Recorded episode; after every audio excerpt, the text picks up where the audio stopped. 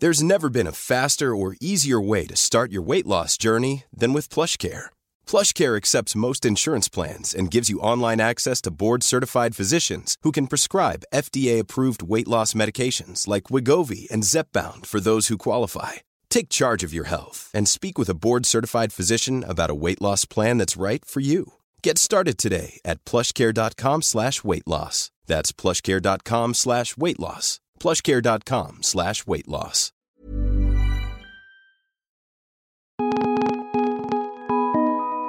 This is the Vice Guide to Right Now, your inside look into the best of Vice. It's Wednesday, May 8th. I'm Sophie Kazis. Today, we're talking with Vice News journalist Tess Owens about why it's so hard to charge white nationalists with terrorism.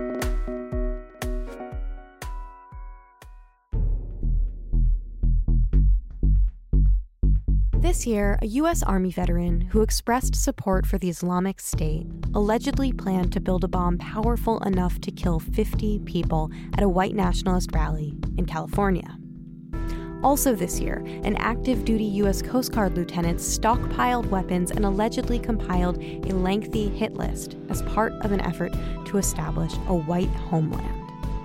While both of these would appear to be cases of domestic terrorism, only one of those men will face terrorism charges. So, why is that? Well, in the US, federal counterterrorism laws are mainly built around the danger posed by foreign terrorist groups like Al Qaeda and ISIS, rather than threats coming from American citizens. Meanwhile, the threat of far right extremism is persistent and growing. The Soufan Center, a research center focused on global security issues, identified far right extremism as, quote, the most serious terrorist threat facing the U.S. So, why don't our laws reflect this current reality? I invited Vice News reporter Tess Owens into the studio to find out.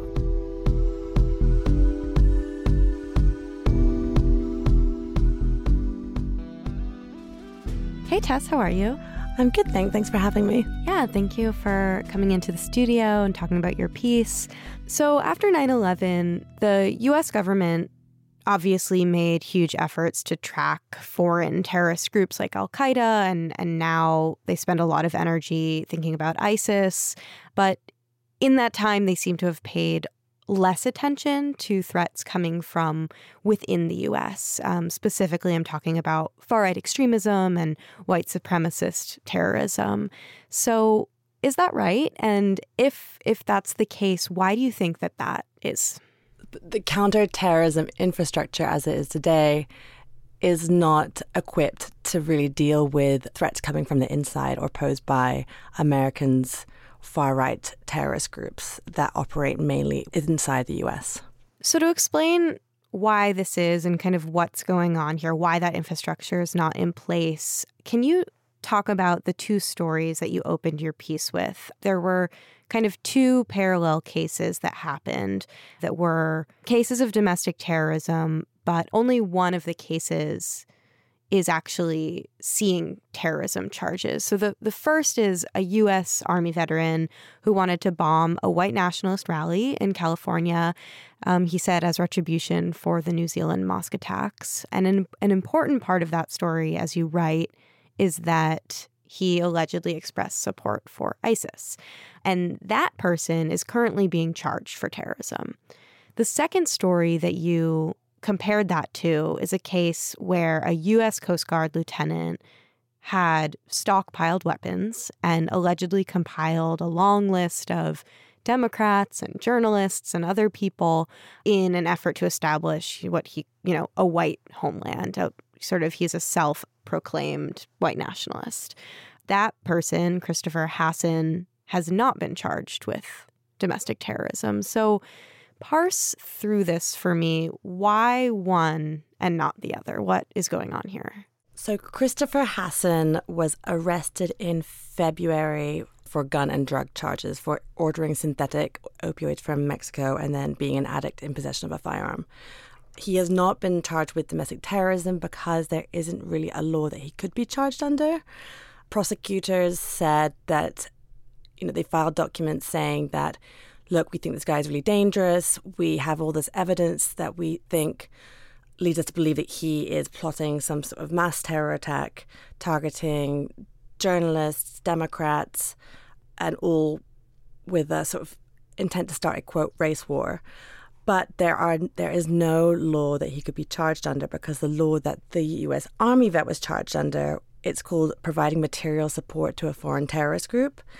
That law, um, the the providing material support to a foreign terror group, is really important because the foreign terror group is defined by a list kept by the State Department of I don't know how many groups, but all the groups that are have been added to that list in the last decade have been Islamist or you know violent jihadist groups known that are far right terrorist groups. So because that the US Army veteran said that he would support or or or did support ISIS, that means that he can be charged under that law, whereas Christopher Hasson can't.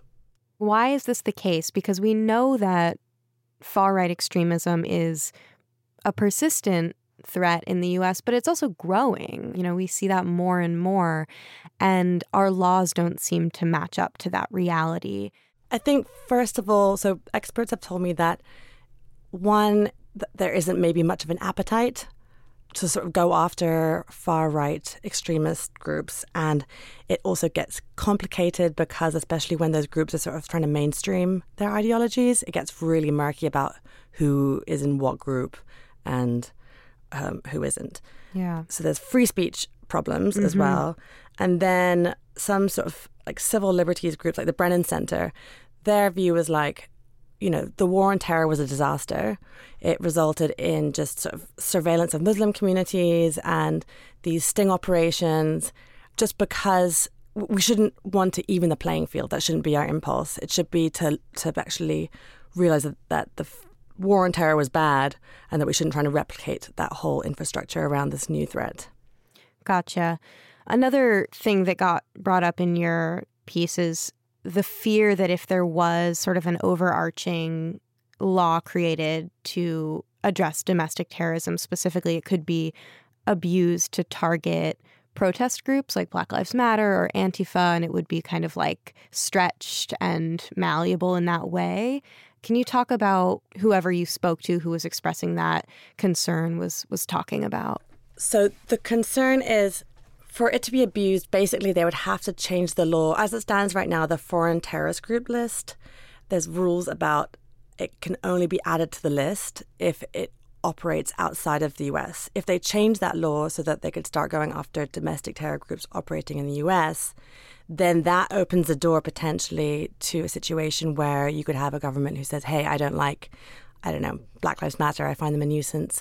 Let's designate them a domestic terror group and that just gets it could be potentially murky in all sorts of ways. Yeah. Another element of this is that is President Trump. Uh, let's talk about him for a 2nd mm-hmm. So under his administration, we know that this kind of far right extremism, white nationalism is become quite visible, is growing, and yet the president has actually slashed certain programs dedicated to combating this type of domestic terrorism. What are the programs that he slashed, and what are the narratives coming out around that um, from from the Trump administration? So the Trump administration rescinded funding for countering violent extremism programs, and one of them was, I believe, Life After Hate, which is run by a group of former neo Nazis, and they go out and and try and de-radicalize people who've joined white supremacist groups, essentially that is just one example, but it's also, I, I think, you know, he was asked recently after the New Zealand attacks about whether he thought white nationalism was a problem, and he sort of shrugged it off. So there doesn't really seem to be that much appetite to deal with it. The FBI director kind of disagreed with him recently and said that actually, no, we do think it's a very, very, very severe and persistent problem. I think that's what he said. Mm-hmm. And then there was also a recent hearing on white nationalism and the rise of hate crimes, which was kind of supposed to be. I mean, one of the things they were, in theory, supposed to talk about was whether the laws are equipped to deal with this rising threat and be an opportunity for lawmakers to hear from, you know, experts, survivors of hate crimes, and all that. And it, and it got pretty derailed, as a lot of people wrote about and covered. by some of the witnesses called by Republicans. But there's a there's a there's another hearing on this actually this week. Interesting. So two politicians, Senator Dick Durbin and Representative Rick Snyder, are two of the people who have been saying, you know, our laws aren't equipped to deal with this threat right now. And they're trying to reintroduce the Domestic Terror Prevention Act, which failed uh, two years ago. Why did it fail two years ago? And sort of what's going on with with those two politicians and is there backing for this legislation and and if it were to happen i mean do you think that it would be sufficient I don't know why the legislation failed in 2017, uh, but the, it was reintroduced after the New Zealand attacks. So there's a sort of new momentum behind it. It does stop short of calling for the creation of a new domestic terror law, but it does propose a number of measures to like data, like improve data collection, a special committee to assess the threat of uh, far right extremism, an annual report because you know at the moment we basically rely on sourcing from from journalists or nonprofits like SPLC or the ADL or or universities and there's no actual centralized data collection so it's actually quite difficult to understand how to quantify the threat. Mm-hmm. Do you think that it'll pass? It'll pass the House. Yeah. I don't know about the I don't know about the Senate. The problem is is that the recent hearing on white nationalism and hate crimes was pretty shocking and disappointing in a lot of ways because it's, it is a serious issue and people are being killed. And whether or not you think it's the most important issue, it's still a concerning one. And that just sort of devolved into a bit of a farce. Like it didn't seem like they really thought or that this was something we should take seriously whatsoever. So maybe I should have started with this, but I'm curious what is the FBI's current definition of domestic terrorism? Like what are what kind of realm are we working within here? So the FBI does have a definition of domestic terrorism, which was signed into law as part of the Patriot Act in 2001. It currently doesn't have any criminal penalties, but the definition is if a federal offense is committed with the goal of achieving one of the following outcomes, which is intimidating or coercing a civil, civilian population, influencing the policy of government by intimidation or coercion, or affecting the conduct of government. I guess what I'm what I'm gathering from your piece is that you know we have this set definition, but there's no overarching federal domestic terrorism law. Like there are smaller laws that address very specific threats. Like um, you mentioned, spreading smallpox and attacking a power plant, those are situations, they're narrow situations, but they get declared as examples of domestic terrorism. But other than, you know, certain specific situations like that, something like, you know, the example of um, Christopher Hasson, it doesn't fall under any kind of criminal penalty. And like you said, you know, he was charged with ordering illegal drugs online and I think ordering a an unlicensed gun silencer. So the the intent to murder a large group of civilians based on a white nationalist ideology was sort of not really a part of the case. So, did you talk to anyone who had ideas about what an overarching law might actually look like? Yes. So, um, there are two people. So, Jason Blazakis, who was in the State Department, I talked about him before, and then Mary McCord, who was a, a former assistant attorney general, and she's now at Georgetown Law. They have created or drawn up what they think is a roadmap for creating a domestic terror law. And it would be basically taking that definition, um, the FBI's definition, and then making it a federal offense to commit one of the following acts I think kidnapping, assault, murder, a few others, with the intent of intimidating a government or coercing a civilian population, but it would leave it at this kind of broad definition of domestic terrorism rather than a specific one. So that might also help them charge someone like Christopher Hasson, who doesn't really appear to be affiliated with a group, right, with something like providing material support to domestic terrorism, which is what similarly to what the, the, the U.S. Army vet in California was charged with. Gotcha. So, one thing I've been thinking about while you know, reading your reporting is there's this distinction legally between domestic terrorism and foreign terrorism. You know, we saw that in the two examples that you started your piece with. One person was charged with terrorism and one person wasn't and that was because they were affiliated with or allegedly affiliated with a foreign terror group. But it you know it got me thinking about post 9/11 all of the surveillance we saw on American Muslims, um, you know, American residents and citizens who were Muslim, and all of the kind of harassment and, you know, Islamophobic violence that ensued because of that, it made me think, you know, is this really a distinction between domestic and foreign counterterrorism, or is or is there more here about race and religion and sort of which groups the government chooses to target and surveil and track and prosecute?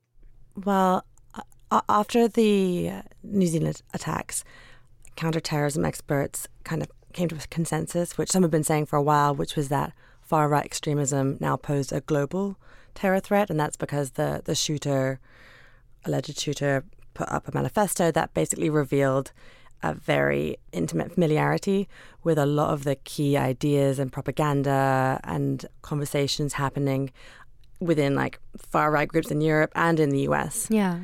And I think that there's also a lot of growing connections between groups in Europe and in the US. Like, for example, the UK government designated a group called National Action, a neo Nazi group, as one of their terror organizations. Mm-hmm.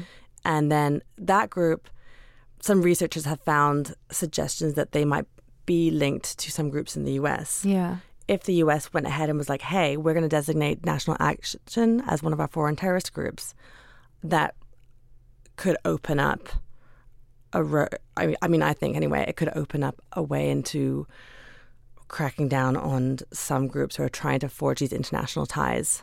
Yeah. I'm curious, you know, how different our laws are around domestic terrorism, you know, far right extremism, white supremacy, as compared to other countries, European countries, who are seeing the same kind of rise in that type of ideology and violence. How do they compare? I actually looked into that after the New Zealand shooting, and especially after Trump made those comments, sort of shrugging off the idea that white mm-hmm. nationalism was a threat, and looking into sort of the resources we've cut in the US compared to other countries, and it seemed like in, Germ- in Germany and the UK specifically, they have put so much money and resources and staffing into combating far right extremism that it it paralleled or almost paralleled how much money they're spending on fighting groups like ISIS in their own countries, mm-hmm. which I think shows how seriously that you know countries that are meant to be U.S. allies yeah. are taking the threat, and that's really really worrying to a lot of counterterrorism experts because they sort of feel like the U.S. might be dropping the ball a bit. Yeah, that it's sort of like a blind spot for the U.S.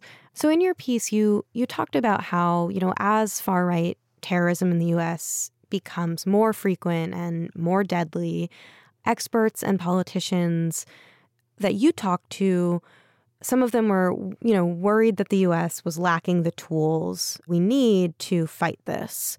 And I'm curious, you know, we've talked a lot about the legal tools, sort of the blind spots in our legal system to address domestic terrorism, but did anyone you talk to talk about other kinds of tools, whether it's cultural or, you know, you mentioned the the de-radicalization nonprofit. Were other people sort of thinking about and investing in how to get at the root problem of the growing threat of, of white nationalist ideology in the US? Not so much the root, but there are definitely other elements. For example, uh, white nationalists' ability to congregate on mainstream social media platforms mm-hmm. and organize events on Facebook and and share their propaganda on those sites. Facebook and Twitter have been in trouble over and over again for sort of being a little bit behind the eight ball when it comes to kicking off a lot of those groups from their sites. And actually, I think it was Motherboard who had a really, really brilliant scoop recently about where they got some internal conversations uh, at Twitter and where someone asked, you know, why we did we did such a good job at kicking ISIS off our platforms. Why can't we do the same thing with white nationalists? And uh, some person at Twitter said, well, if we did that, then we'd have to start cracking down on far right politicians or right wing politicians mm, mm-hmm. because they sound so much like white nationalists sometimes, or white nationalists are trying to sound more mainstream. Right. Yeah. We've had Jason Koebler and um, Joseph Cox and um, Lorenzo Franceschi Bicchierai of Motherboard on this podcast a lot. And like you said, they've had some really amazing reporting and breaking stories on that exact topic. Some of the other tools, I guess, yeah, the, the DRAD, the DRAD programs for sure. Um, there's a lot of interesting, quite innovative ones in in Europe that they're experimenting with, and some of them, some of it is about taking the infrastructure that's been used uh, to de-radicalize kids who are getting sucked into ISIS or be, trying to be recruited by, by by those people and repurposing it for this threat because mm-hmm. a lot of it really is the same. I think in terms of what happens to your brain when you're being radicalized by an extremist group. Right. So, to end this interview, you know, there's a lot in your piece. It was like really, there was a lot for me to parse through. We were really in the weeds legally and just thinking about everything that encompasses this issue. And you tackled it really well in your piece. But to go back to the beginning to talk about Christopher Hasson, you know, we're sitting here recording this. For our listeners, you're listening on Wednesday. We recorded this before. And right now, as we speak, the terms of his release are being decided on by the judge. So, you know, when this episode comes out, when you're listening to it, you know, there's there's information that we will not have known when recording this. But can you talk a little bit about, you know, sort of what we might hear and what it all means? Two weeks ago, a judge ordered Christopher Hasson's release because the judge said that the prosecutors had basically not filed the appropriate charges, needed to justify holding him in custody until a trial date is set. So on Tuesday, they were figuring out what his release might look like. You know, will it be, you know, will he wear an ankle bracelet or will it be some sort of supervised release? How often he'll have to check in and all of that. Um, so, so that's that, that's what we are sort of due to find out in an hour or so. Yeah. Well, Tess, thank you so much. This was, you know, jam packed with with heavy and important information, a lot to parse through. But um, I'm looking forward to reading more of your reporting. So thanks for coming on the show. Thank you for having me. You can read the full story at news.vice.com. That's it for now. Thanks so much for listening. And make sure to tune in again on Friday for another Vice Guide to Right Now.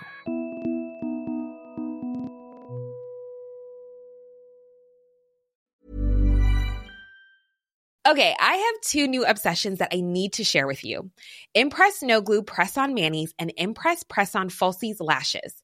Trust me, these are getting ready game changers. Both require no glue, so there is no damage to your natural nails and lashes, no mess, and no annoying dry times.